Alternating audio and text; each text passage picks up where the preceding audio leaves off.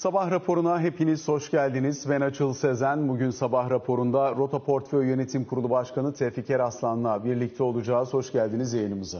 Hoş bulduk Açıl Bey. Şimdi özellikle e, hem yurt dışında hem yurt içinde hem yurt dışında olan önemli gelişmeler var. Bunları detaylı olarak yorumlamaya çalışacağız. Yurt dışında bankacılık krizi, bunun yansımaları, fonlar üzerindeki etkileri, bir ikinci turu gelir mi gelmez mi, merkez bankaları duruşlarını değiştirir mi değiştirmez mi gibi birçok soru var. E, dalgalanma da bir gün yüzde bir artı bir gün yüzde bir eksi şeklinde volatilitesi yüksek, tahvil faizlerindeki hareketlilik yüksek bir şekilde yurt dışında devam ediyor. Tedirginliğiniz var mı öncelikle bu taraf için? Ee, burada tedirginliğim yani sistematik bir riske neden e, olunacağını ben e, düşünmüyorum. Ama diğer taraftan e, Fed'in enflasyonla e, ilgili mücadelesinde söylediği kadar şahin olabilir mi? E, ondan da çok emin değilim. Dolayısıyla bankaların bilançosu Fed'in aklındaki faiz oranlarının e, seviyesine ulaşılması, orada uzun süre kalınması e, yönündeydi. Bunun uygulanması durumunda bankaların bilançosu buna uygun olmayabilir. Dolayısıyla orada stres yaşanabilir. Bu da Fed'in çok ileriye gidemeyeceğini, çok uzun süre o seviyede kalamayacağı anlamına geliyor. Ama diğer taraftan bankaların bilançosunun e, kredi vermeye de çok e, uygun olmayabileceğini düşündüğümüzde Fed'in aslında faiz arttırımıyla elde edebileceği e, sonucun bankacılık üzerinden bu yolla da temin edilebileceği anlamını da çıkartıyoruz. Dolayısıyla orta yolda buluşulacakmış gibi anlıyorum ben. Şimdi özellikle tabii yurt dışındaki tablo doların nispi zayıflığıyla sonuçlandı. 102,5'lara doğru giden bir dolar endeksi gördük. Şimdi oralardan bir parça yukarıya doğru gelme çabası içerisinde. Fakat biz iç dinamiklerde biraz daha farklı bir tabloyla devam ediyoruz yola. Merkez Bankası'nın uyguladığı para politikası, bu para politikası çerçevesinde atılan adımlar var. Seçime kadar da bunlarla ilgili yeni yeni adımlar gelmeye devam edecek gibi görünüyor. Resmi gazetede bugün yayınlanan bir düzenleme var.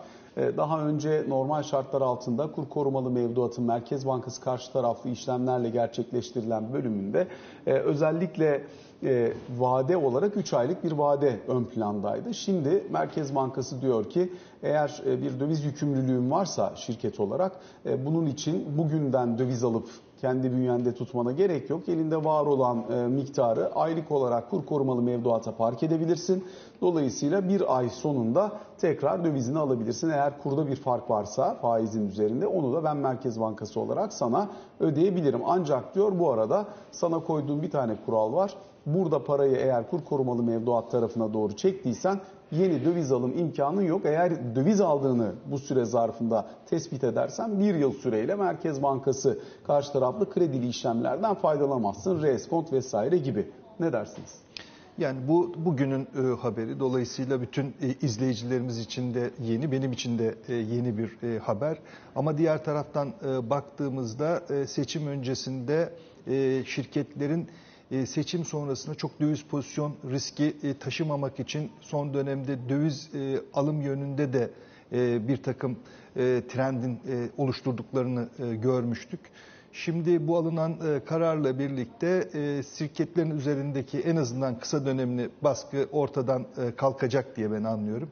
Dolayısıyla bu ay için şirketler en azından KKM'de devam edebilecekler diye görüyorum. Geçmiş dönemden farklı olarak burada şirketlerin döviz alımı ile ilgili de bir takım taahhütleri veriyor olmaları gerekecek. Aksi takdirde yapabilecekleri bir takım işlemleri Merkez Bankası nezdinde yapamıyor olacaklar diye ben anlıyorum. Geçici bir rahatlama yaratacak diye düşünebiliriz. Çünkü son dönemde döviz piyasasında da bir talep oluşmaya başladığını görmüştük. Alınan bu karardan sonra zannediyorum bir süre sistem rahatlayabilir. Kurumsalların döviz talebi son dönemde arttı diye anlıyoruz. Buralarda marjlar açıldı, işte saatler kısıtlandı vesaire gibi unsurlar var ama bir miktar kurumsal alış söz konusu. Hem biraz belki seçim öncesinde pozisyonlanabilmek adına hem de belki kendi yükümlülüklerini yerine getirebilmek adına hani geçici bir rahatlama dediğiniz ama şu an itibariyle döviz piyasasındaki arz talep kontrolü tamamen Merkez Bankası üzerinden geçtiği için buralarda orta uzun vadede bu şekliyle devam mümkün mü? Diyelim ki seçim sonrasında aynı politikayla devam edilecek olursa E, bu sistem bu şekilde devam edebilir mi? Yani şu anda baktığımızda seçime kadar zaten mevcut politikanın e, devam ettirileceğini, bundan e, bir değişiklik olmayacağını anlıyoruz. Belki ilave bazı tedbirler daha gelebilir ama şu andaki para politikası, kur politikasının devamını öngörüyoruz. Seçimden sonrası e, için ise e, tabii ki seçim sonuçlarının nasıl e, bir çıktısı olacak onu bugünden öngörmek oldukça zor. Ama mevcut iktidarın devamında da muhalefetin gelmesi durumunda da ekonomi politikalarında özellikle para politikasında ve kur politikasında bir takım farklılıklar olabilir ve bu oluşum e, esnasında da bugünkünden daha farklı tablolarla da karşılaşabilme imkanımız var diye e, gözüküyor.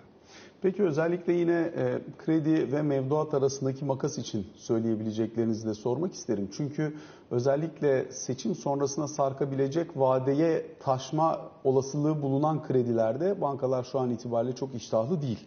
E, buralarda kredi veriliyor mu? Bazen verilebiliyor fakat 30'ların üzerinde bir maliyetle verilebiliyor. Kabaca banka oradaki swap maliyetinin e, yıllık kendisine maliyeti neyse ona bakıyor ve buna göre bir fiyatlandırma yapıyor. Realize edebileceği riski görerek ancak eğer çok e, istediği ve uzun süreli ilişkisi olan bir müşterisi ise buna kredi paylaşabiliyor. Bunun haricinde krediler ciddi anlamda kısılmış ya da kredi maliyetleri çok ciddi anlamda artmış durumda. Son bir aylık periyod içerisinde böyle bir 3-4 e, puan kadar e, kredi maliyetlerinde artış oldu gördüğümüz kadarıyla.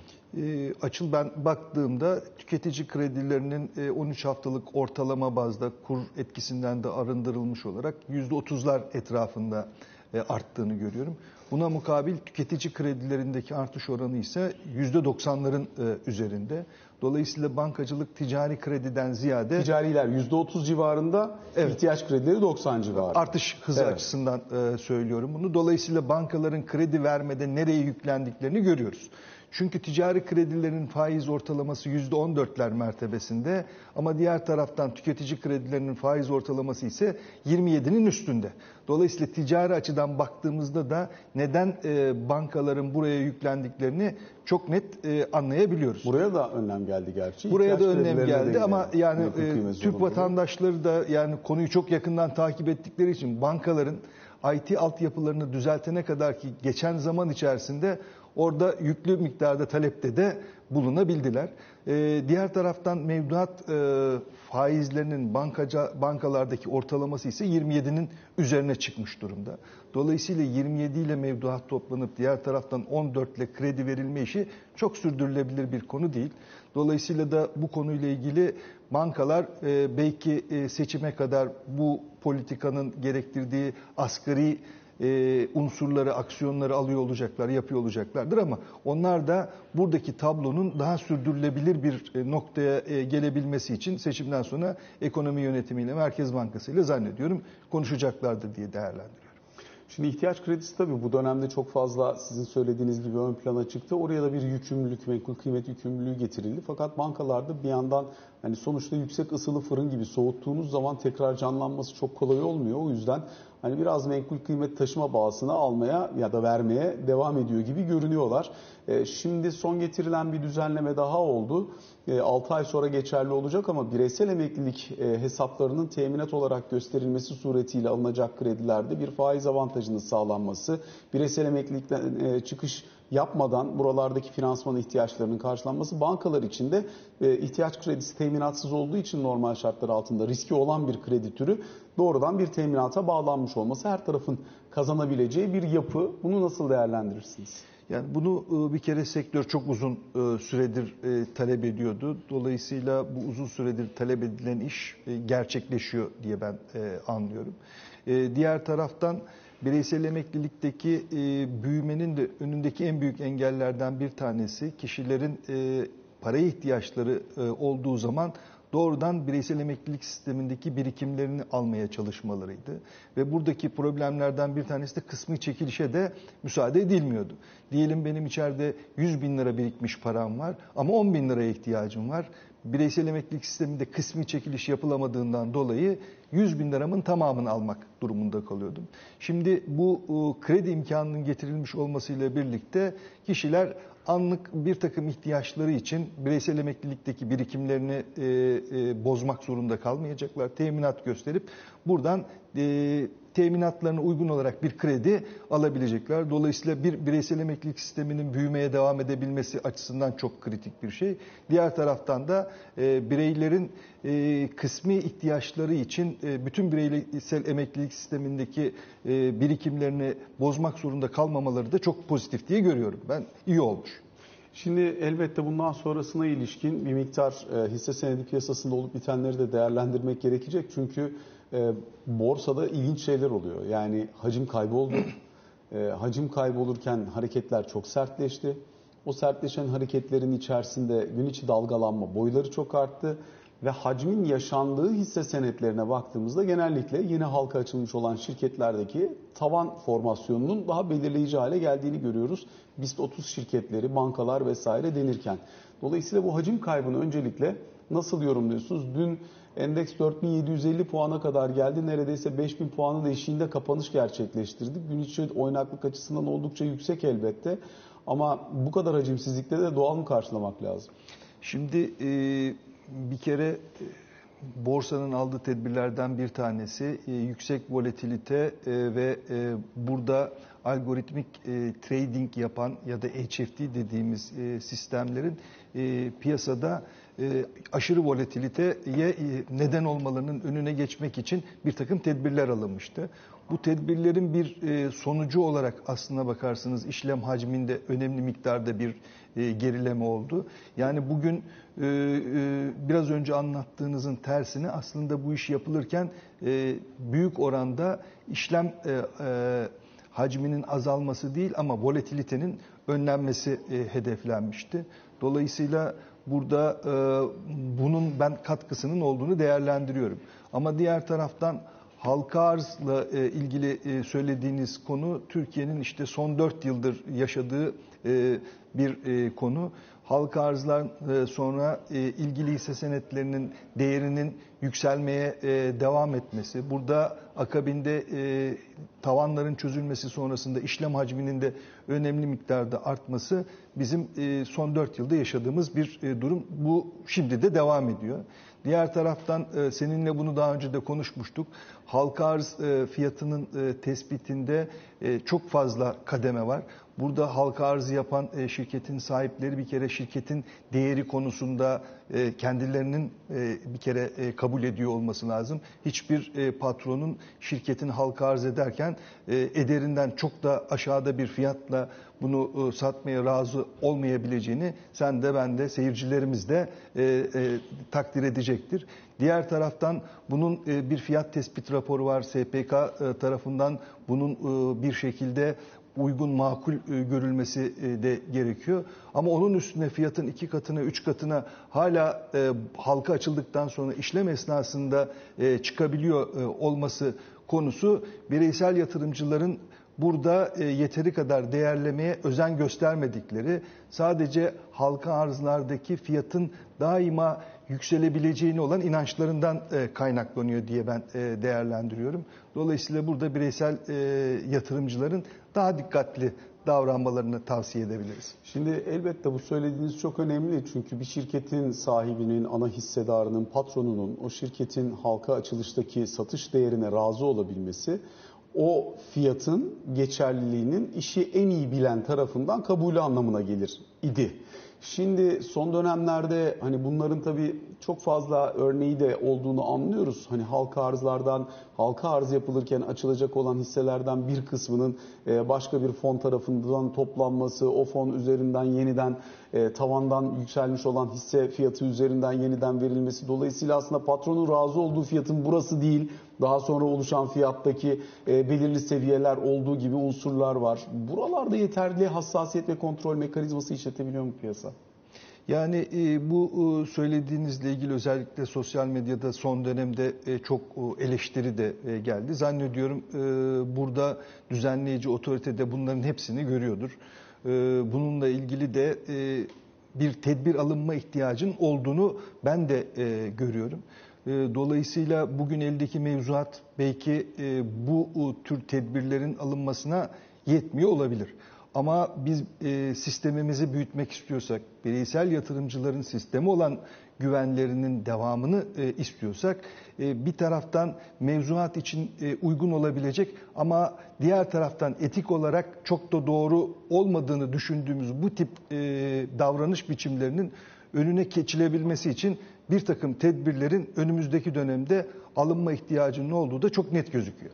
Yani bir de şu var elbette halka açılan şirketlerle yeni halka açılan şirketlerle uzun süredir borsada gören eşlenikleri daha büyük olan şirketler, daha verimli olduğu düşünülebilecek bazı şirketler arasında inanılmaz fiyat farkları da oluşmaya başlıyor.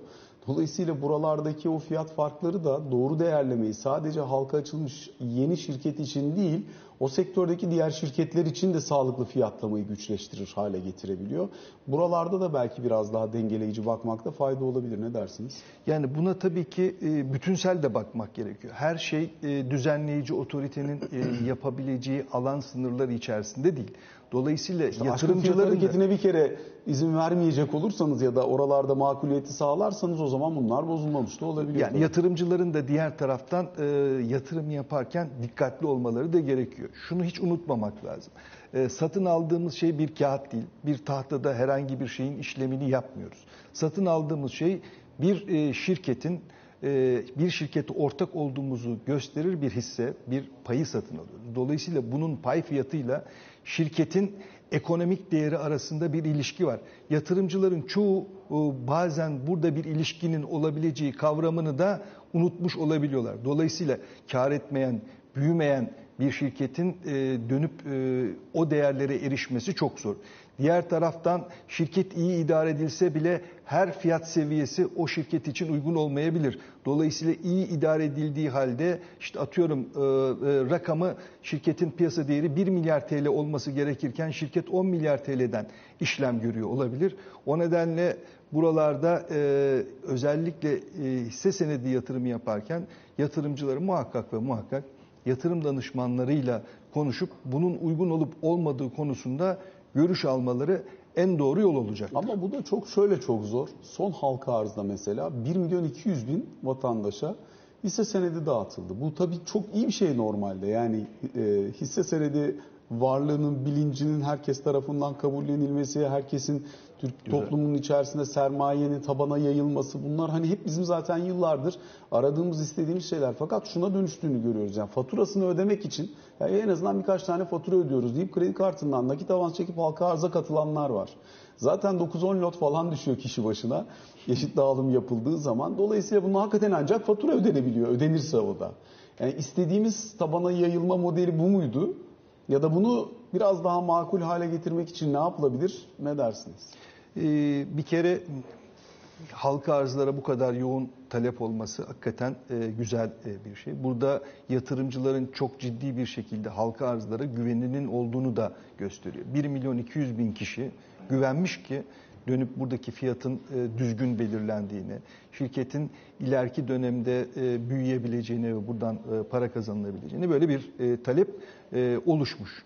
E, biraz önce söylediğimiz iş aslında halka arzlarda gerçekten bir mekanizma var. E, aracı kurum, fiyat tespiti raporunu yazan e, kurum, ondan sonra e, patron burada bunların bir e, müzakeresinin sonucunda zorluklarla bir fiyat bulunuyor. Dolayısıyla buradaki fiyatın en adil e, e, fiyat seviyelerinden birisi olduğu e, konusunda zannediyorum e, bütün e, sistemdeki arkadaşlarımız hemfikir olacaktır. Ama ondan sonra bunun fiyatının 3 katına, 4 katına, 5 katına çıktığı durumda bu işle ilgili soru işaretleri oluşmaya başlıyor. Bunu e, zaten konuşmuştuk. E, dolayısıyla önümüzdeki dönemde bir e, söylediğimiz gibi şu andaki mevzuata göre uygun olan ama dönüp etik açıdan sıkıntı yarattığını düşündüğümüz konulara ilişkin olarak yasal tedbirlerin alınma ihtiyacı var. Dolayısıyla belki de bu halk arzlarda bireysel yatırımcının katılımının daha fazla olması. Yani halka arzlarda dağılımın bireysel yatırımcılara daha fazla verilebilmesi önemli unsurlardan bir tanesi. Ama biraz önce söylediğiniz gibi ben elektrik paramı ödeyeyim ya da bugünkü öğlen yemeği paramı çıkartayım o nedenle de halka arza katılayım işi hisse senedi yatırımı için doğru bir bakış açısı da değil. Bunun da altını çizmemiz lazım. Peki döneyim biraz döviz tarafına. Ee, çok uzun süre 18.80'ler civarında takılı kaldı kur. Birkaç ay buralar civarında kaldı. Sonrasında hani hemen hemen her gün bir kuruş bir kuruş e, salınmak suretiyle şu anda 19-15'lere kadar dolar TL tarafında geldik. Tabi euro dolar çaprazı 1.08.40'lara doğru gidince euro TL 20 lira 84 kuruş seviyesine kadar gelmiş oldu. Dolayısıyla kur tarafında yaşanan bu tabloyu bu gelişmeyi nasıl görürsünüz? Seçime kadar ve seçim sonrasına ilişkin pozisyon almak isteyen yatırımcı için şu anda döviz pozisyonunda bir değişiklik yapmak, varsa satmak, yoksa almak, seçim senaryosunun sonucunun tahminine bağlı elbette ama nasıl görürsünüz? Şimdi e, bir e, kabaca KKM'deki birikmiş para büyüklüğü 85 milyar doların üstüne çıktı. 1.6 trilyon TL civarında. Burada zaten doğrudan doları olmayan ama dövizdeki yükselişi bir şekilde ya Merkez Bankası'nın ya hazinenin belli oranda üstlendiği, bankaların da belli bir faiz seviyesini garanti ettiği bir sistem var. Bununla giden yatırımcılardan bazılarının son dönemde belli ki dövize dönme isteği olmuş. O nedenle bunun da şirketler özelinde yoğunlaştığını anlıyoruz ki Merkez Bankası buraya yönelik bir tedbir aldı. O nedenle seçim öncesi pozisyonunu değiştirmek isteyen yatırımcıların bir kısmına yönelik olarak şimdi tedbir alınmış diye görüyoruz. Bireysel yatırımcılarda aynı eğilim var mı yok mu onu geçti ilerleyen günlerde yine net olarak görebilme imkanımız olur. Belki benzer kolaylıklar, açılımlar bu tarafa da önümüzdeki günlerde getirilebilir diye ben anlıyorum. Buradaki alınacak tedbirler ve kolaylıklar bir şekilde motive edecek unsurlarla birlikte biz seçime kadar şu andaki durumu götürebiliriz gibi duruyor. Ondan sonra e, bu tarafta bir takım değişikliklerin e, yapılma ihtiyacı olacak. Bu da e, seçimi kimin kazanacağına göre de değişecek diye anlıyoruz. Çünkü her bir e, bu konuya talip olan e, ittifakın konuya e, yaklaşım açısı diğerinden oldukça farklı diye de görüyoruz. Çok teşekkür ediyoruz Tevfik Bey. Değerli görüşlerinizi bu sabah bizlerle ve izleyicilerimizle paylaştığınız için. Ben teşekkür ederim davet. Kısa bir aramız var. Sonrasında Ali Can Türkoğlu ile birlikte son bölüm için karşınızda olacağız.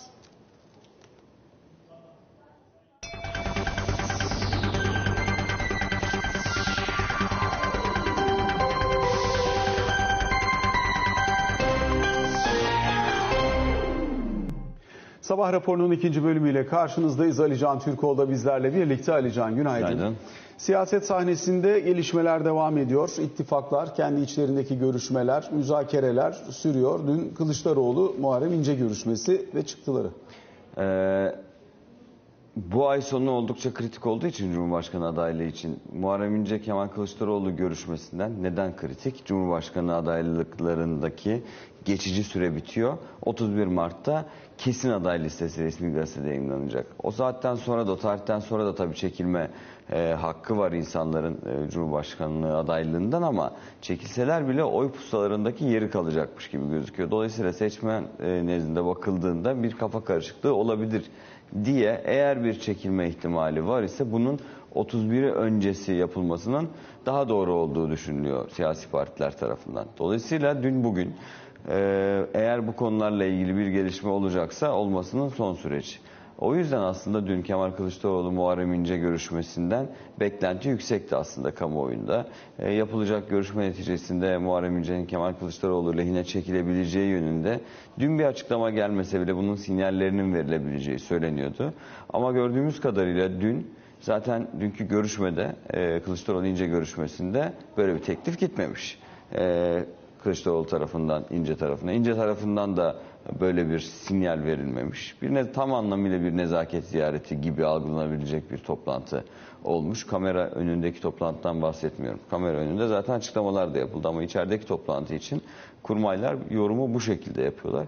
Ha bugün bir şey olur mu? Bugün farklı bir temas gerçekleşir mi tekrar? Bunu göreceğiz ama dün E, o bir saatlik görüşme sonrası e, gazeteci arkadaşlarımıza yapılan açıklamalara baktığımızda da daha sonrasında akşam saatlerinde yapılan açıklamalara da bakıldığında ben Muharrem İnce'nin dün itibariyle adaylıktan çekilme gibi bir düşüncesi olabileceği kanaatine kapılmadım işin doğrusu. E, zaten adaylıktan çekilecek misiniz sorusuna hayır öyle bir şey demedim e, açıklamasını da yaptı. Dolayısıyla sanki Cumhuriyet Halk Partisi tarafında da, Memleket Partisi tarafında da, Kemal Kılıçdaroğlu tarafında da, Muharrem İnce tarafında da e, bir lehe adaylıktan çekilme yönünde bir istek, talep, arzu, öneri, düşünce yokmuş gibi gözüküyor. Dünkü açıklamalara binaen söylüyorum bunları. Bugün yeni bir temas gerçekleşir mi, gerçekleşmez mi bunları göreceğiz. Ancak dünkü toplantı sonrası bugün Ankara'daki düşünce e, herhangi bir değişikliğin olmayacağı ve Türkiye'nin 14 Mayıs'taki Cumhurbaşkanı seçimlerine 4 adayla gideceği yönünde. Bunu ama bugün tekrar takip edip göreceğiz. Dediğim gibi yarın resmi gazetede kesin liste yayınlanacak. 1 Nisan'da da oy pusulalarındaki yerleri belli olacak adayların. Ee, onun dışında zaten bugünün şöyle bir önemi de var. Ee, konuştuk hafta başında. Yüksek Seçim Kurulu bugün Cumhurbaşkanı adaylarıyla ilgili itirazları karara bağlayacak. Recep Tayyip Erdoğan'ın adaylığıyla ilgili 5 itiraz var. 5 partiden itiraz yapıldı Yüksek Seçim Kurulu'na. AK Parti'den ve diğer siyasi partilerden açıklamalar geldi. Bugün de resmen Yüksek Seçim Kurulu bu itirazlara yönelik e, kararın ne olduğunu zaten açıklayacak. Dolayısıyla Cumhurbaşkanı seçim sürecindeki durum bu.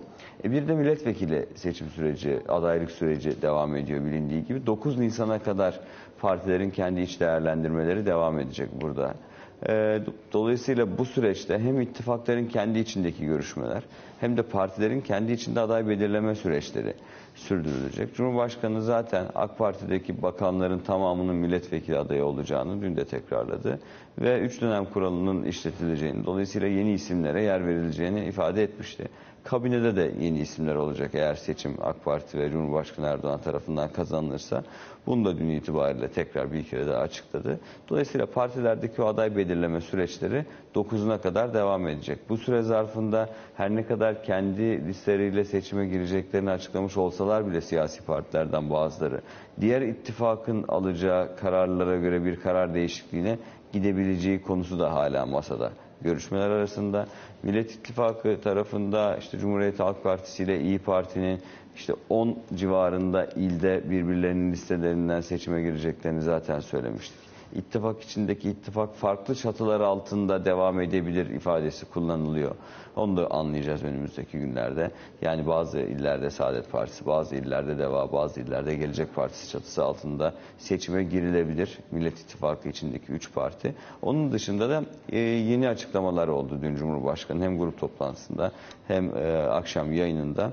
Temmuz'da asgari ücrete bir ara zam yapılabileceğini ifade etti ki Vedat Bilgin daha öncesinde Çalışma Bakanı eğer enflasyon bu yönde devam ederse, düşüş devam ederse düzenleme ihtiyacı duyulmaz demişti grup toplantısı öncesi. Ama Temmuz'da asgari ücreti bir ara zam olabilirmiş gibi gözüküyor. Bir, Nisan'dan itibaren tüm abone gruplarında elektriğe indirim e, haberi dün Cumhurbaşkanı tarafından verildi. %15 indirim. Sanayide doğalgaza doğrudan bir 0.5 puan kadar etkisi olması bekleniyor. Bekleniyor. Nisan ayı enflasyonu onu da söylemiş olalım. Sanayide doğalgazda %20 indirim yapılacağını ifade etti. Akkuyu'da 27 Nisan'da e, nükleer yakıtın yükleneceğini söyledi. Yine e, 20 Nisan'da Karadeniz gazının filyos işleme tesisine geleceği gibi farklı başlıklarla ilgili olarak Cumhurbaşkanı'nın açıklamaları var. Ama zaten Ankara'nın ana gündemi seçim. Seçimdeki listeler. Cumhurbaşkanı seçimi bir tarafta, e, milletvekili seçimi bir tarafta, milletvekili e, seçimiyle ilgili olarak aday listeleri kesinleşene kadar ki 9 Nisan işte son tarih o zamana kadar biz partilerin kendi içindeki bu, bu görüşmelerine tanıklık edecekmişiz gibi gözüküyor. Alican teşekkür ediyoruz teşekkür sana. ederim. Sabah raporuna böylelikle son noktayı koymuş oluyoruz. Hoşçakalın.